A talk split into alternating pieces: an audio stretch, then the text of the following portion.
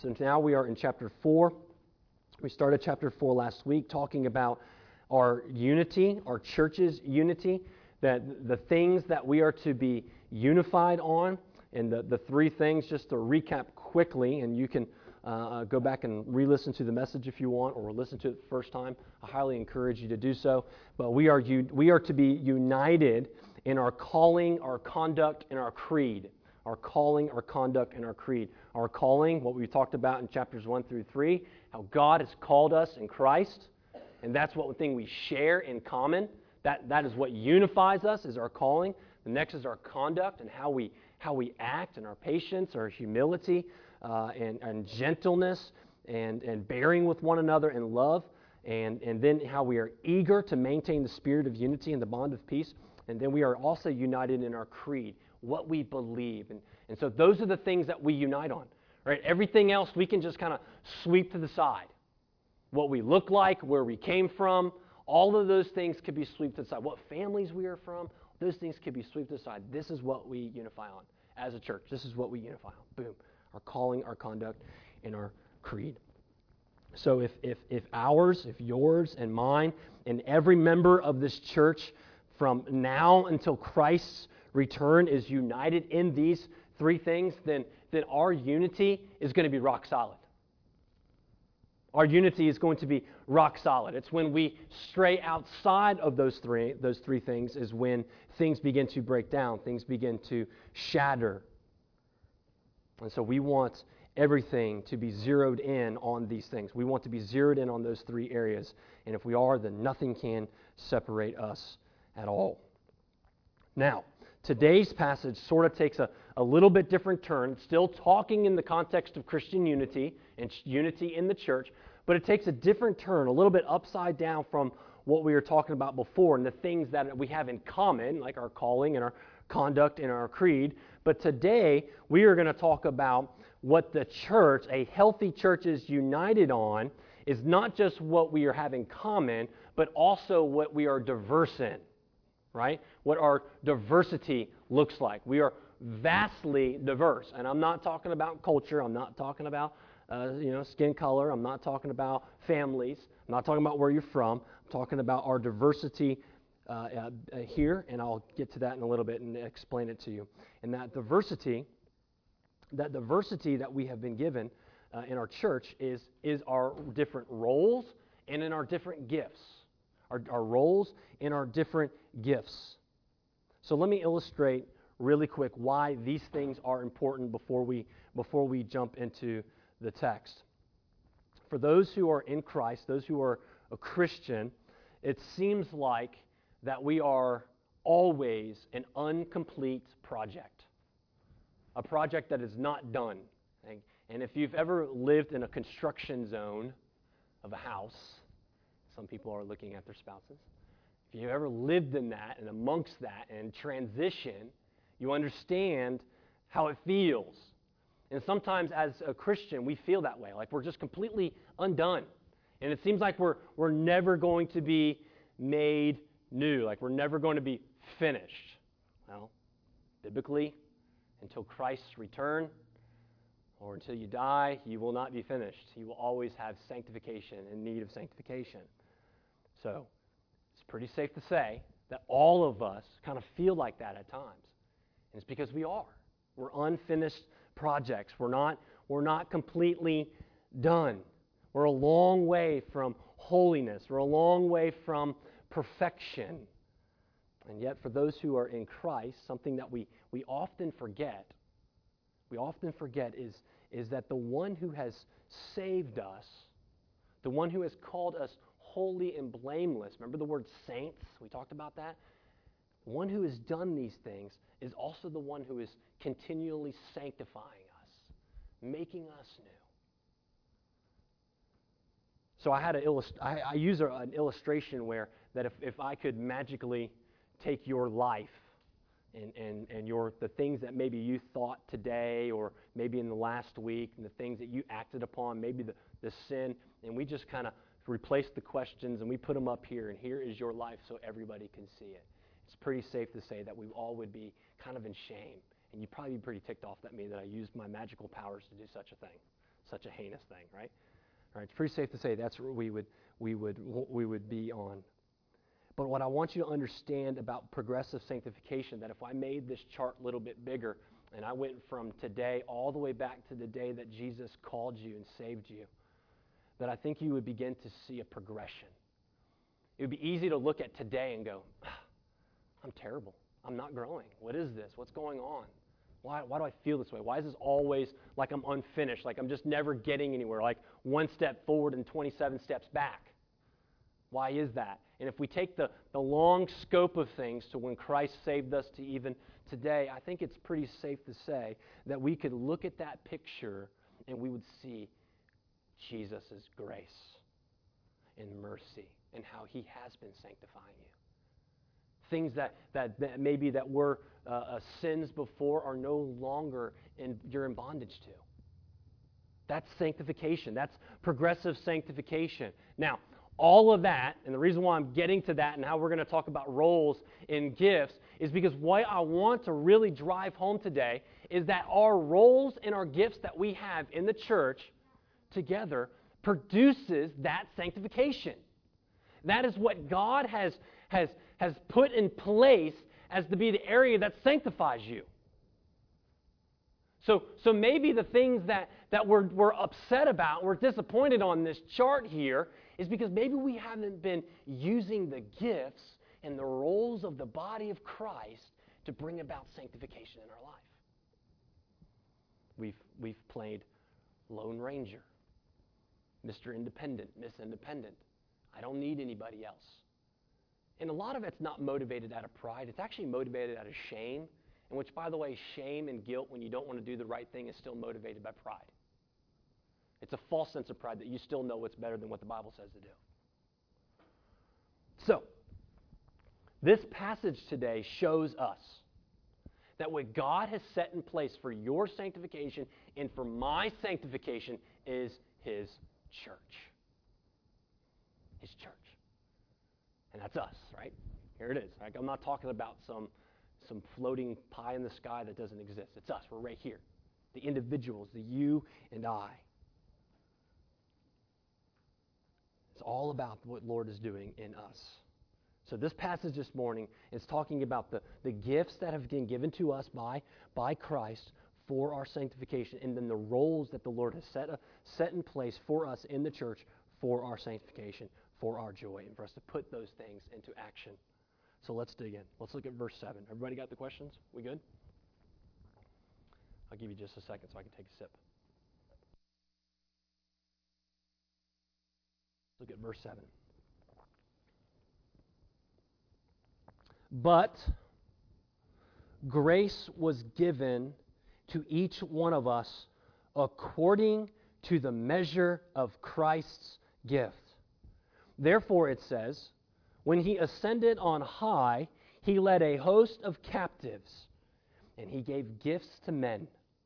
In saying he ascended, what does it mean but that he also descended into the lower regions of the earth? He who descended is the one who also ascended far above all the heavens that he might fill all things. And he gave the apostles, the prophets, the evangelists, the shepherds, and teachers to equip the saints for the work of the ministry, for the building up of the body of Christ. We're going to stop there today. For the building up of the body of Christ. And our first point here, the first point is this we have been given diverse gifts. The church has been given diverse gifts. And we see that in verses 7 through 10 these diverse gifts. So, right there, verse 7 but grace was given to each one according to the measure of Christ's gift. Once again, the theme of Ephesians by grace, through grace, and with grace. Not only have we been saved and are we being sanctified, but we have also, by grace, through grace, and in grace, we have each of us been given gifts. Gifts. We have been given gifts to each one of us. So, once again, we're not just talking about some corporate identity we have been given gifts. You. If you are in Christ, then He has given you a measure of a gift. And yes, gift of salvation, but I'm talking about spiritual gifts. What are the spiritual gifts? Now, we, some of us, if you've been raised in church, you know church, and you've been around, you've heard these things before. But what, what uh, these gifts are, are, are, these are given to us. It's kind of a, a supernatural way to bring about the, uh, the work of the kingdom of God here on this earth. And, in ministering and serving and loving one another. And the rest of Scripture and some other places in Scripture, Romans 12, 1 Corinthians uh, 12, uh, some of those gifts are listed as wisdom, knowledge, faith, healing, miracles, discernment, teaching, helps and services, administration, evangelism, shepherding, counseling, encouragement, giving, leadership, mercy, hospitality, tongues, prophecy. 19. 19 different gifts have been given to the church. Now, here in Ephesians chapter 4, he doesn't list these things out as he does in 1 Corinthians 12 and Romans 12. And the point is this that the reason why he doesn't do that is so that we can unpack the gifts, and that's what we're not going to do today. But the reason why he does that is he wants you to look at the gift giver, not at the gift. So on Christmas morning, you get the gift, he wants your focus to be on the gift giver as the one who's marveling, smiling at you as you open it and receive that he wants you to focus on the, the gift giver, and that is Christ, because it has been by grace has He given each and every one of us gifts, like that list right there. He's given us one of those gifts or multiple of those gifts, and we'll talk a little bit more about how some of those things work out. Isn't that amazing? And He has done so by, by what He has said, according to, to His measure, what He has ordained. The gifts I have are not the gifts that you have. Maybe, some. Some of them we might share, maybe not. Because he has given accordingly to his measure and also to what the church needs, what the people need. In verses 8 and 8, 9, and 10, he basically what we see here is we see where the gifts come from. And the gifts that we that we have received have all been achieved by Christ right? And, and it's not like he went out to Walmart and bought gifts and wrapped them all up and gave them to us. No, he achieved them in the death, burial, and resurrection of himself, right? Of, of Christ. And so the quotation that we see in, I think it's verse, verse 8, the quotation that we see in verse 8 is a quote from Psalm 68. And Psalm 68 is a, a psalm of victory a victory over his enemies, right? It's the, the kingly victory over his enemies. And when a king would, would have victory over his enemies, he would come back into his capital city, up marching to, through the city, and, and he has all the spoils of war that he has brought with him. And he also brings back maybe the captives, right? Those who were captured by the enemy, he frees and brings them back with him.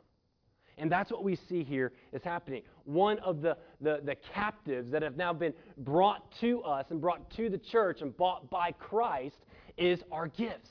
He has bought our gifts in his death, burial, and resurrection. And what we see in verses um, in verse 10 or 9 and 10 is we basically just see a translation of that. The, the, uh, I love, you, you got to look. If you want to interpret Scripture or want to know what Scripture means, look to Scripture.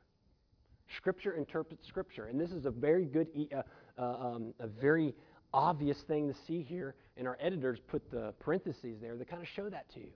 This is what it means. This is what it means for when our, our Savior uh, uh descended and ascended as a victorious king. That he gave us gifts he bought for us gifts, and He alone has the authority to give those gifts. He alone has the authority to give you gifts and to give me gifts of such nature. And He does so to what pleases Him. What extravagant generosity of our Savior. What extravagant generosity of our, of our, our conquering King. Didn't owe us didn't, didn't owe us such good gifts for our sanctification, for us and for others and for the church. He didn't owe us these things, and yet He bought them. it makes the cross, the death, burial, resurrection, I like to summarize it as the DBR, right? Makes the DBR that much more amazing. And, and I'll show you how that even works out in a little bit later, how that is amazing. Just closing this one point real quick before I move to the next one. Two quick implications I want to just kind of remind us Now, in, in Christ we, we are all gifted by grace. We are all gifted by grace. All the gifts that we will do, all those gifts that we name the wisdom, the discernment, the generosity, the hospitality, the, the, the leadership, the teaching, the shepherding, the counseling all, all of those things that we, we will do, they are all given to us by grace. And if it's all given to us by grace, it gives us another thing just to sit and marvel at. The marvel at Christ again. And that if we are in Christ, then He has done these things. We exercise these gifts. We exercise these gifts according to the, to the measure of Christ's gift. All the ministry that we will do for each other in this world, in this church, all the ministry that we do, all the ministry that, that I do is all an extension of the ministry of Christ. You're not by yourself. It's not, it's not your ministry, it's Christ's ministry. It's an extension of what he has done. And therefore, we continue that. And so, we, when we are honored, when we are honored for that particular ministry that we do, or, or, or we're, we're blessed and someone compliments us, or whatever it is, when we're honored for using it, we give glory to Christ. When we see someone else use their gifts, we give glory to Christ. All glory be to Christ, our King. So, along with the gifts that we are given, to each one in Christ. He has also, by grace and by his mercy, he's given us different roles and different positions among the body of Christ. And this is point two. Diverse roles are given to the church. Verse 11. We see a list here, right? And he gave the apostles, the prophets, the evangelists, the shepherds, and the teachers. So, along with how he has given us by grace gifts for each other, for our sanctification, for our gifts to be exercised in the church for our sanctification. He has also given us people. People who serve as shepherds and evangelists and prophets and teachers. He gave. I have to, I, I have to stop again and, and I have to ask the question what would motivate the Son of God again giving us something else? What would motivate that? Once again, what is owed? Extravagant love, mercy, and grace. And He gives us exactly what we need. You know, you wouldn't necessarily say, as a Christian, if, if I asked you, what are the things that you need as a Christian to, to be sanctified? we probably wouldn't really say this list here, would we? We'd say, uh, maybe I need a church and go to a good church. I need my Bible. Um, I want time to pray. Um, maybe a good friend or something like that. We, we would say some all great things. But would we say these things? Would we say our gifts? Would we say that we need shepherds, that we need teachers, that we uh, need the apostles and prophets? And yet he gave out of mercy, out of grace, exactly what we need, as a good, kind father would do. As a good, kind father does. And so he gives us gifted and called individuals to shepherd, teach, and preach to us for our sanctification, for your maturity, and for your growth in Christ. So here we are, we're set up with these positions. And so let's go over each one of these particular ones so we can understand what they mean. First one is apostles. Now we're familiar with this because we, we know the apostles, Matthew, Mark, Luke, you know, not Luke, but John, and, and, and then all the other guys, Peter, and, and then Paul, right? We see, we see the apostles, right? And we, we understand, and, and the common definition of what we think of apostles, the one who has been with Christ, right? Who has seen Jesus right? Seen Jesus with his, with his own physical eyes. So we don't, we don't use that term very often, do we? We don't, we don't call people apostles, at least we shouldn't. I'm uncomfortable with that. I don't, I don't agree with that. I wouldn't, I wouldn't call it, but, but, but it's the one who's been with Jesus and then the person who is a messenger. So, so a little a, maybe apostles, but for the most part, we don't, we don't use that word. And the reason why is because the authority that the apostles had in the, in the New Testament was an authority that God gave them, and you know, through Christ and through the power of the Holy Spirit. And then those apostles, what did they do? They, of course, they preached, they planted churches, but what did they do that now what we have? What did they do?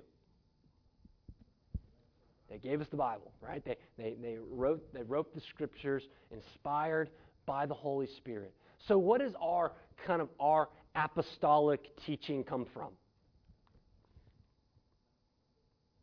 The Bible, right? Scripture, that's right. So, our authority, as Christ has given the apostles to the new church, to us, as I guess we're still a new church, but to uh, later on church, not the apostles are gone, he has also given us the apostles in the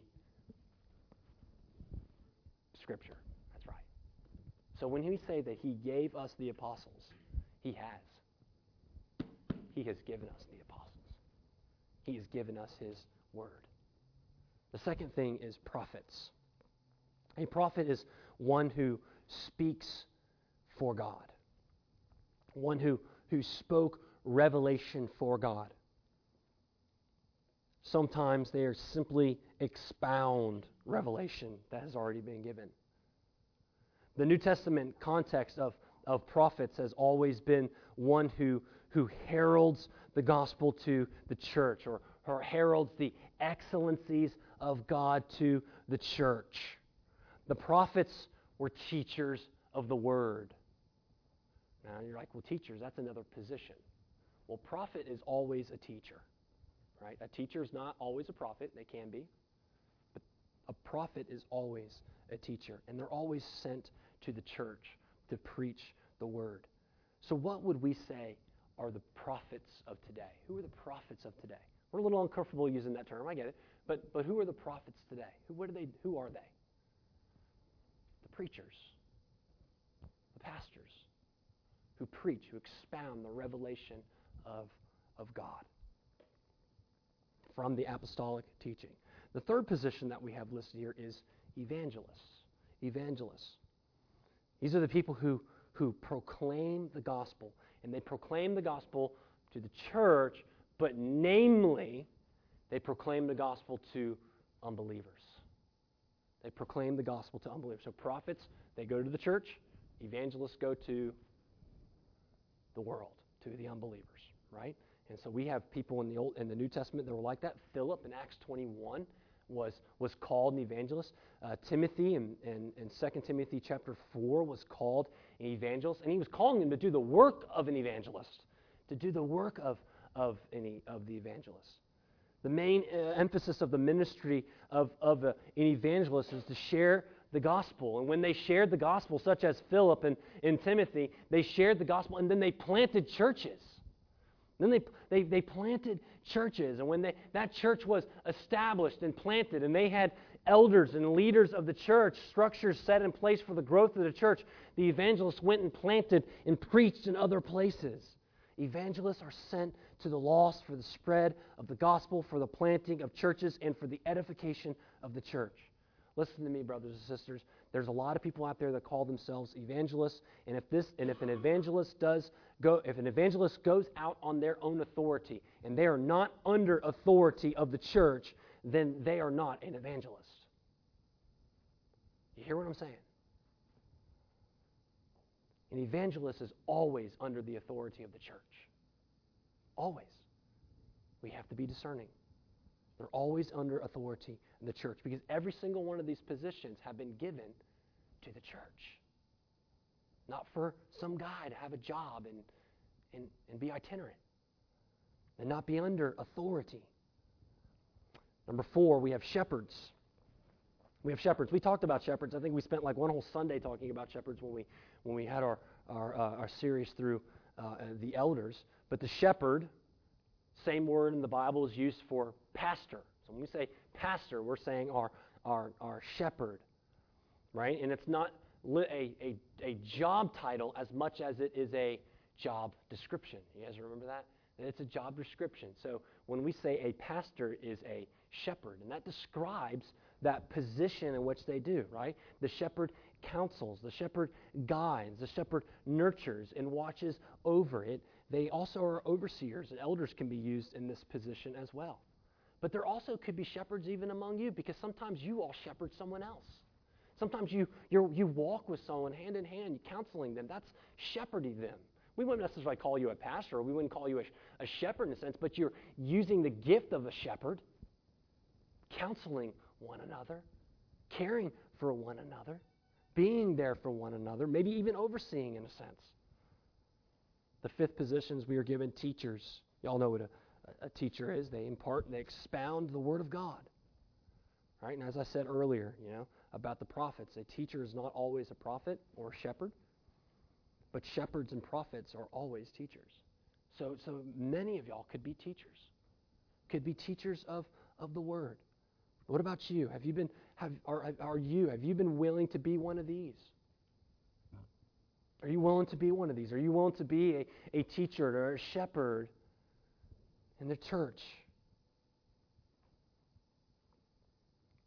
Now, we've been given a purpose, and this is coming to our third point. We've been given a purpose for these spiritual gifts.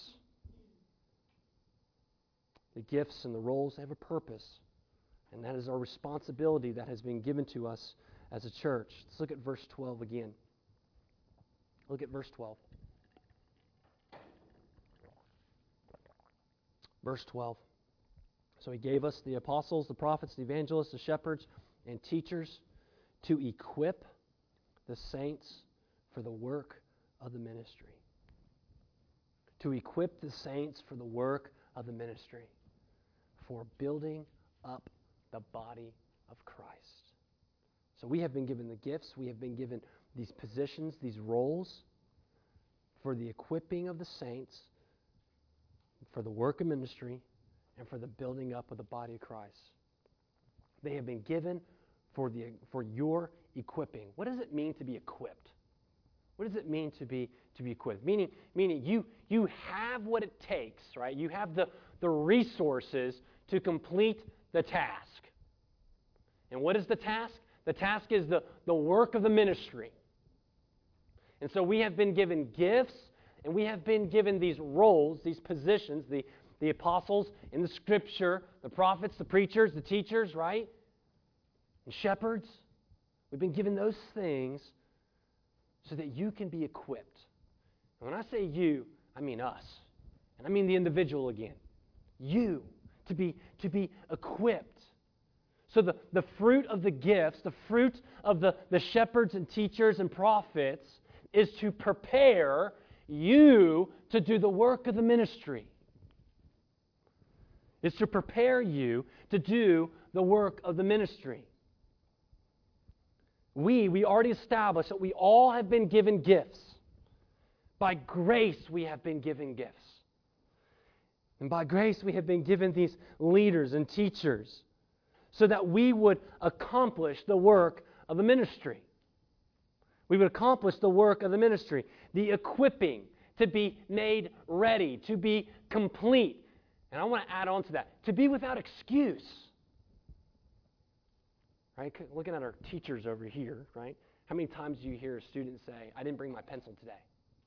Or have you heard that? And of course, we all know, rest of us know. And they, of course, they know this too, by the way, that that was just a lousy excuse, meaning we just didn't do it. We're lazy, it wasn't important to us, and I didn't really forget it. I just didn't care. Right? There you go. We admit it. Forgive us. Right? We all, we all have, have, uh, have done it. How many of us have kind of lived that way? As if Christ hasn't given us gifts as if we have not been made equipped, being made complete, being ready. And we're being made equipped. We're being made equipped through, through the preaching and the teaching of the, the Word of God. And, and what we say when we hear the preaching and teaching the Word of God is Sovereign Grace Church, we believe and hold to expository preaching. The Word itself. Let the Word of God speak for itself.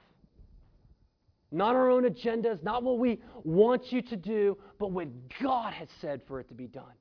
We believe in the authority of Scripture. We believe in the power of Scripture. 2 Timothy 3 16, 17 says, All Scripture is breathed out by God and is profitable for teaching, for reproof, for correction, and for training in righteousness, that the man of God may be complete and equipped for every good work. So, what do we need to be complete and, and ready for every good work? We need the teaching of the Scripture. That's what's profitable. That's what we need. So, preaching and teaching. We come alongside the preaching with, with prayer. Acts chapter 6, 2 through 4 says, And the twelve summoned all full number of the disciples and said, Is it not right that we should give up preaching of the word of God to serve tables? Therefore, brothers, pick out from among you seven men of good repute, full of the Spirit and wisdom, whom we will appoint to this duty, but we will devote ourselves to prayer and to the ministry of the word. Prayer. Number three, testing and suffering is used by the Lord in His goodness and His grace to refine us, to bring about discipline, and to purge sin out from the deepest, darkest parts of our hearts. Sanctification. James chapter 1, 2 through 4 says, Count it all joy, my brothers, when you meet various trials. For you know that the testing of your faith produces steadfastness, and let steadfastness have its full effect. And that full effect is this that you may be perfect and complete, lacking nothing, equipped. I added that from context of Ephesians 4. You are equipped. And the one ways we are equipped is through that through suffering, through trials. And our faith produces steadfastness, and when it's complete, it makes us perfect, makes us complete. 1 Peter chapter 5, verse 10 says, And after you have suffered a little while, the God of all grace, who has called you to his eternal glory in Christ, will himself restore, confirm, strengthen, and establish you. So here are the ways that we are being equipped. We are equipped through the preaching and teaching of the word. We are equipped by prayer. We are equipped through suffering. We are equipped. And we need to be equipped for shepherds and teachers, not who are just talented and gifted, and there's certainly those who are out there who are talented and gifted, those who are entertaining, those who have a certain charisma and certain good speaking skills. What we need desperately more than that is we need pastors and teachers who will expose to us the Scripture, who will teach us the Scripture and show us how to apply it to our lives. Someone who will, people who will model it for us. Someone who can say confidently, Follow me as I follow Christ. That's what we need. My hope and prayer is that we have that here at Sovereign Grace. As a shepherd and teacher, it's my job, it's my ministry, it's my, my calling to fulfill the purpose of equipping you of equipping you for the, for the work of the ministry. That's, that is right there to me, to equip you for the, for the work of the ministry. That is the most important thing that, that I can do, is to equip you for the work of the ministry. And, and the way I do that is through the preaching and teaching of the word, for praying for you all. And I'm, I'm willing. I'm willing to let everything else fail besides that. As long as I draw breath, as long as the Lord gives me the grace to preach and to teach, I will promise to preach faithfully to you, to expose the word rightly and correctly, to, to equip you. But everything else can fail, but that won't. Because it's for the work of the ministry. This is God's design that you would be equipped for the work of the ministry. God's design for the church, His structure for the church is for the teachers, the shepherds to equip you all for the work of the ministry. That's what the elders and the overseers do. Equip you for the work of the ministry. The problem, what we see in the church today, is, is they've, they've decided that they don't want to do the work of the ministry. And so they've hired people to do the work of the ministry for them. So we got this kind of this parallel universe created in the church. And what has it done? It's created burnt out pastors who don't make it in the ministry anymore and, and very nominal, weak Christians,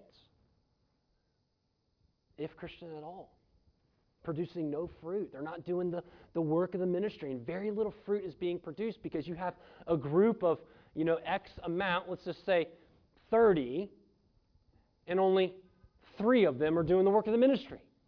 How, how do we accomplish what we are called to do if the work of the ministry is to be done by all of us? Imagine how much more productive we will, we will be, how much the Lord will use us because I am gifted in a certain way and you are gifted in a certain way that's different from my gifts. And God, in His good providence, has done that in a sense that if I'm trying to now do what you're doing because you're not doing what you're supposed to be doing, we're never going to accomplish what God has for us. We're never going to get there. And guess who's going to get the blame? Right? And Kenny, too. We're going to throw him under the bus with us. And Pastor Bill, right? Since he's not here, we're definitely going to blame him. We are, the, the whole body is to be aggressively involved in ministry. Aggressively involved in ministry. And I don't mean busyness, okay? So let's, let's translate that. That's another thing, a mark of a successful church is how busy are we? How many things are we doing? How many events are we doing? How many events can we do with the kids? How many pizza parties can we do? And all those are great. I'm not, I'm not saying that they're not useful, helpful, fun, awesome, all that stuff. But busyness does not equate spirituality. Busyness does not equate real gospel centered ministry where lives are changed, Jesus is exalted, and people treasure Christ. Right? It, it, doesn't, it doesn't equate that. But what I'm talking about is real gospel centered ministry, where the Spirit works in your life in such a way where it causes this, this organic growth takes place where you need to do something. To preach the gospel to your friend. To find a younger brother or sister in Christ and just be their friend. To pray for the body to see a need and, and aggressively meet that need, to go after it.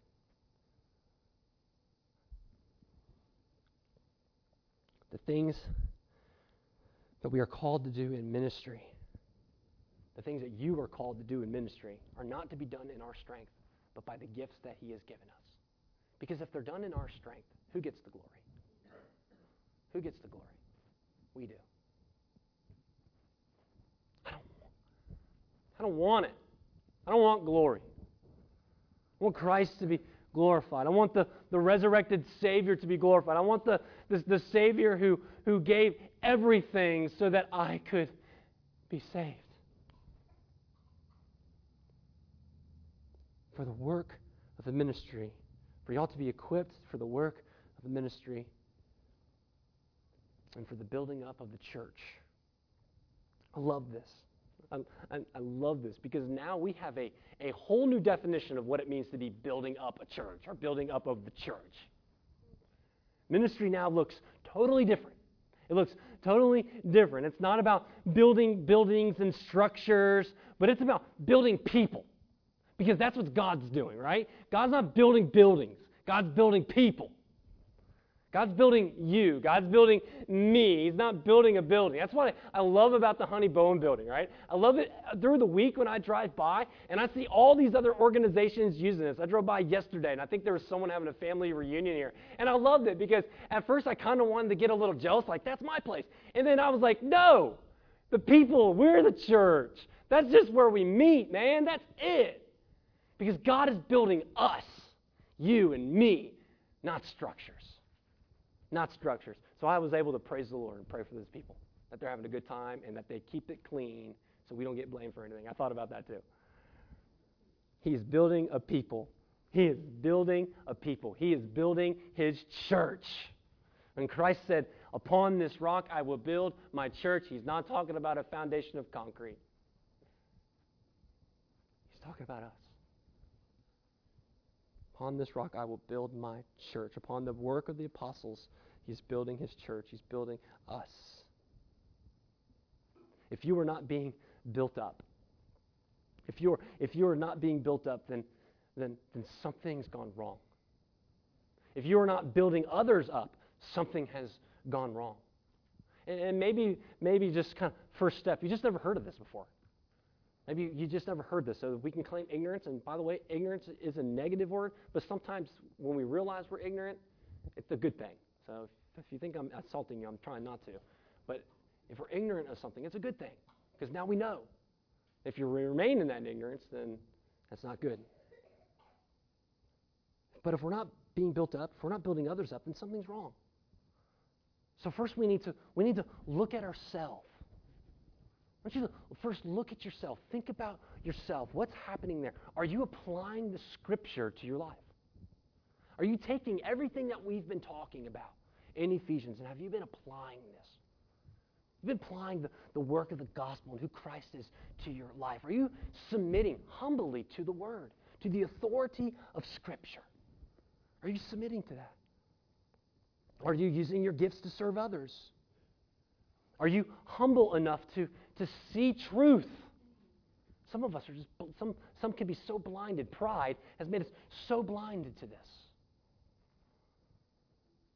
Nine times out of ten, the problem will lie with you first. So, one thing we need to always cultivate is look at ourselves before we address other people. That's what Jesus was saying, right? Before you go point out the speck and so on, look at yourself and be honest. Are you humbled to see the truth? Using your gifts to serve others, submitting to the Word of God, applying the Scripture to yourself. Something's gone wrong. Look to look at yourself. And I think the second thing, the second thing, if something's gone wrong, is maybe you're not really in Christ. And by the way, if, if that's a realization that you have today, this morning, do not be ashamed. Praise the Lord. His Spirit, He's revealed that to you because this morning we can share with you the gospel. We can share with you who Christ is and you can be saved. He's doing that in His grace now.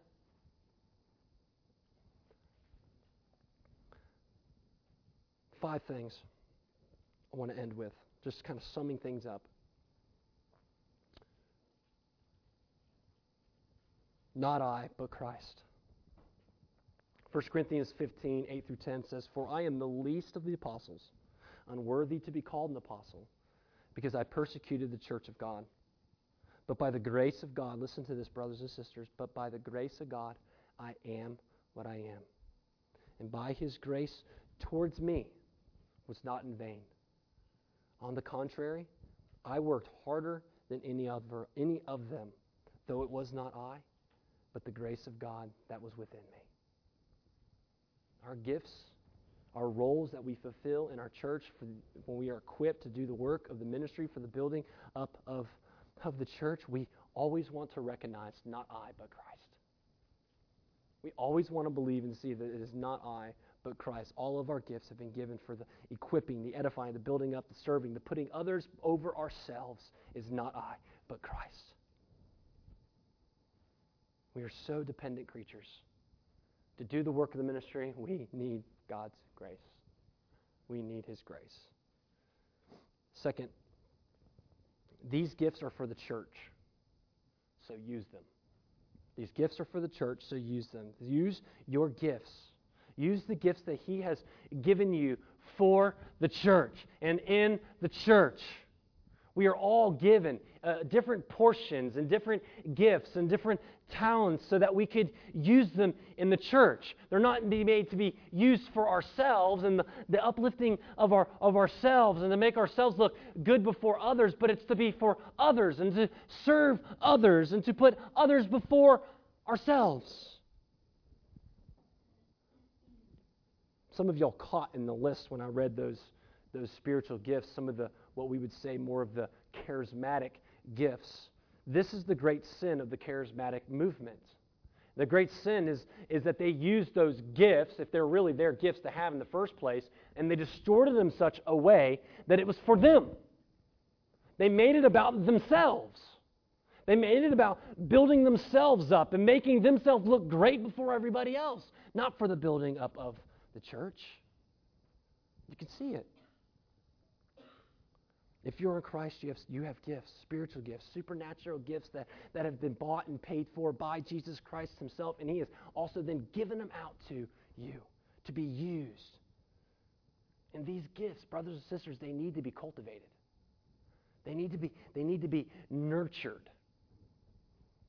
They need to be exercised.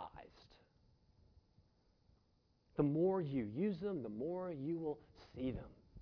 The better you'll become at it. The more you use them, the more you'll know how to use them even more.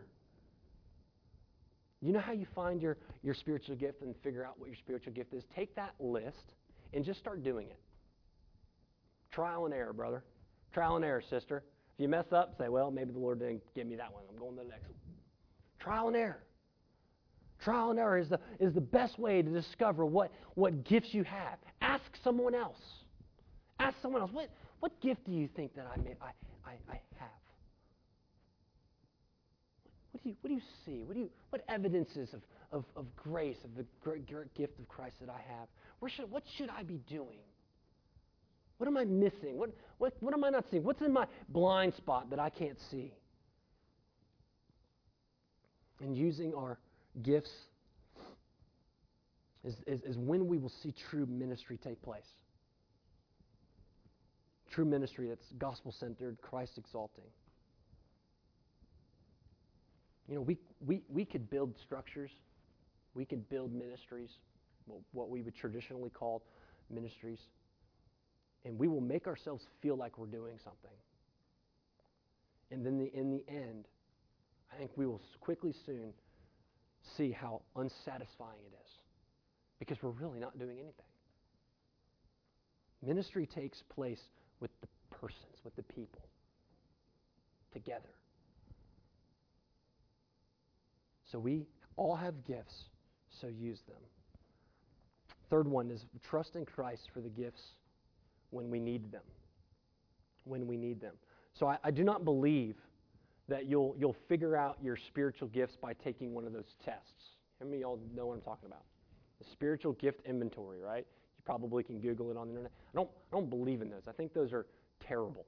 And the reason why I think they're terrible is because what they do is, is you kind of take the test and it's a multiple choice and you kind of fill it out the way you want it to look like. You kind of just do that, right? And, and, then, and then you just kind of make it look like, oh, okay, I'm a leader. You should follow me. See, I got the paper that says right here, I'm a leader. Right? Or, or uh, I don't really like people in my house, so I'm, anything that looks hospitable, I'm going to not answer that. Right? And, and so it kind of boxes us. I think there's some helpful to them, but, but um, we'll not use them because I think the best way to discover it is to seek the Lord, uh, trial and error, and, and things like that. It doesn't, it doesn't really help. It's according to God's law. It's according to what, what God has given us, what Christ has given us, the measure which He has given us, and what He has provided for us. Now, I also believe that we all have gifts, but I also believe that Jesus gives us gifts when we need them. That you may have a gift for a time, then you may not have that gift anymore. Let me explain to you what I mean here. Maybe you don't have the gift of generosity generosity. Maybe you don't, you don't have that gift. Of course, you, the Christian virtue of generosity is there. You give. But, but the over and abundant, you know, spiritual thing of generosity, which is just you, you love to do, you know that is, that is definitely spirit led and spirit driven. You just you don't have that, but you still, of course, are striving to be faithful in your giving to the Lord and giving to the church and giving to others. Right? You, you get that. And sometimes you will see a need. You don't have that gift, right? You'll see a need. And the Holy Spirit will impress you in such a way that you will meet that need. And, and you'll meet that need by, by sacrifice. You'll literally go without so that someone else could have. And then you'll look back and you say, I've never given like that before in my life. That was the Spirit. Giving you the gift of, of, of generosity to meet that need. And, and guess what happens there? Guess what happens there? The person's need is met. The person who pleaded with the Lord, prays to the Lord, said, God, I need this. I need this to be, be met, but your will be done. The need is met. And guess what that person's doing? They're thanking God. They're like, Praise the Lord, you've, you've met my need. They see the goodness of God and providing for them through the people, through the church. And then number two, you, you are being sanctified because, because you give in a place that maybe you've never given before. And now you're more open to give than you ever had before.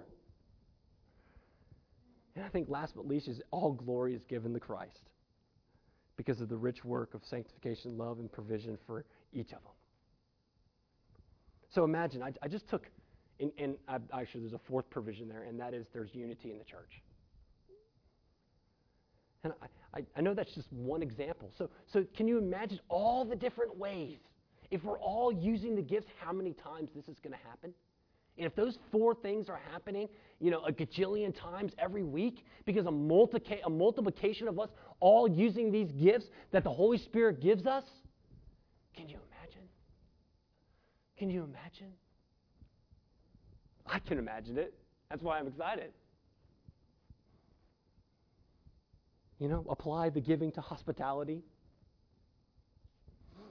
Apply it to wisdom and discernment and leadership and teaching and evangelism and mercy and care and shepherding. We trust in Christ for the gifts when we need them. We marvel at the diversity we marvel at the diversity of gifts that are amongst us. We marvel at it and we give glory to Christ. If we're not doing this, then we're missing the glorious, mysterious, sovereign beauty of, of, of how He has given us gifts. When we use our gifts, we get, to, we get to look at Christ there. When a brother and sister serves us supernaturally in a spiritual way, we get to marvel at Christ together. We get to marvel at Christ and what he has done for his church and providing for his church. And then we get to see how it all works together, how all these things are being worked together like a well oiled machine. We need each other. We, we need each other in, in, in doing these gifts. We, we need each other in, in honoring one another.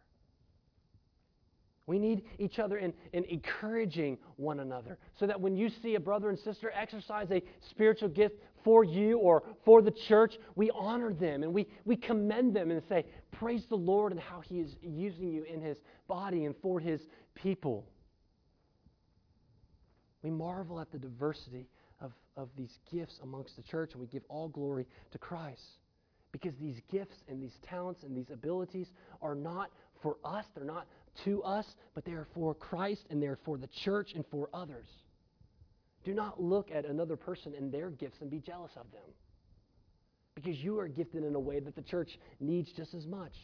To be jealous is to cause dissension, that is, that is pride.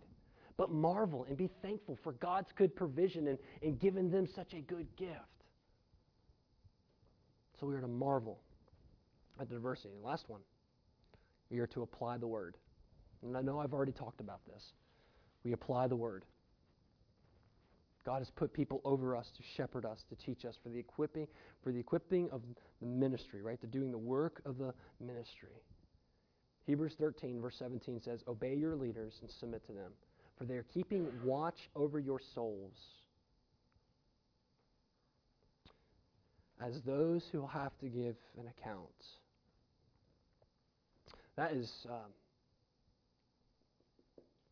that is, it gives me chills every time I read that.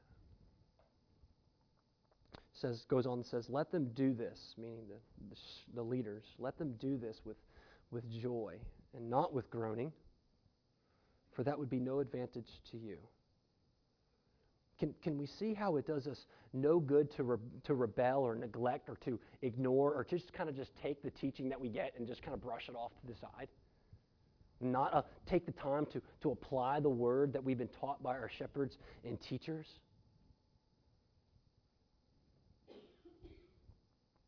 The problem that we have, and sometimes we like to make the excuse that it's not new.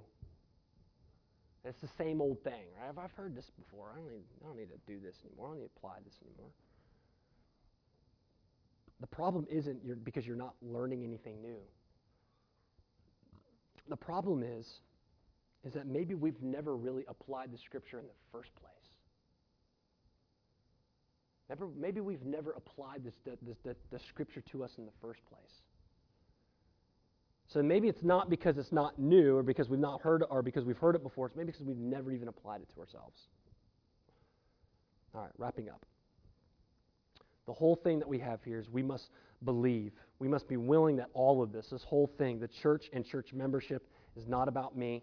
It's not about my comforts. It's not about what my desires. It's not about my, my wants. But it is to love Jesus and to love others and to serve others with the gifts that He has given us. We must pray for wisdom. We must pray for discernment, that the Lord would show us how to use our gifts to serve and love one another. We must encourage one another in that, right? Then we commend one another in, in how the gifts are being used, how we're going to care for one another, how we're going to get to know one another, how we're going to fellowship with one another. Just really basic. I'll, I'll, I'll strip it down to, to the basic. You want to you wanna strip out pride out of your heart? Be hospitable. You want to you wanna stop being materialistic? Given over to things? Give. Give. Be generous in Christ. You want to do these things? Be, be hospitable. Ha- have dinner with someone else. Have them come over to your house. Invite people over.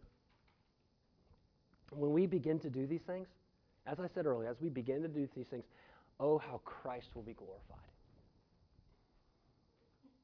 Christ will be glorified, you will be sanctified, and the church will be built up. That's it. Like, it, it seems so simple. It seems so simple, right? It's the, it's the Bible. It tells us right here, right? We, we want to be a church that loves Christ. We want people to be built up, equipped for the work of the ministry. And here it is. We want to be encouraged. And here it is be obedient to the word. Let's pursue the gifts in which He has given us. Let's cultivate them. Let's exercise them. Let's put them into work. Let's, have, let's, let's put some faith in them. How about that? Let's put some faith in them. Let's pray. Jesus, we love you and we thank you. We give you the glory for the gifts that you have given. And Lord, I pray that you would help us to, to get excited about finding and discovering these gifts and, and even the ones that we've, we never even thought we would have. So that we may stand amazed and marvel at the gift giver. And we may encourage one another in your word. And that your church will be built up because our members have committed to doing the work of the ministry the ministry of loving one another, the ministry of serving one another, the ministry of taking the gospel to the nations. And Lord, have your way as, as we continue to respond together now corporately. In Jesus' name, amen.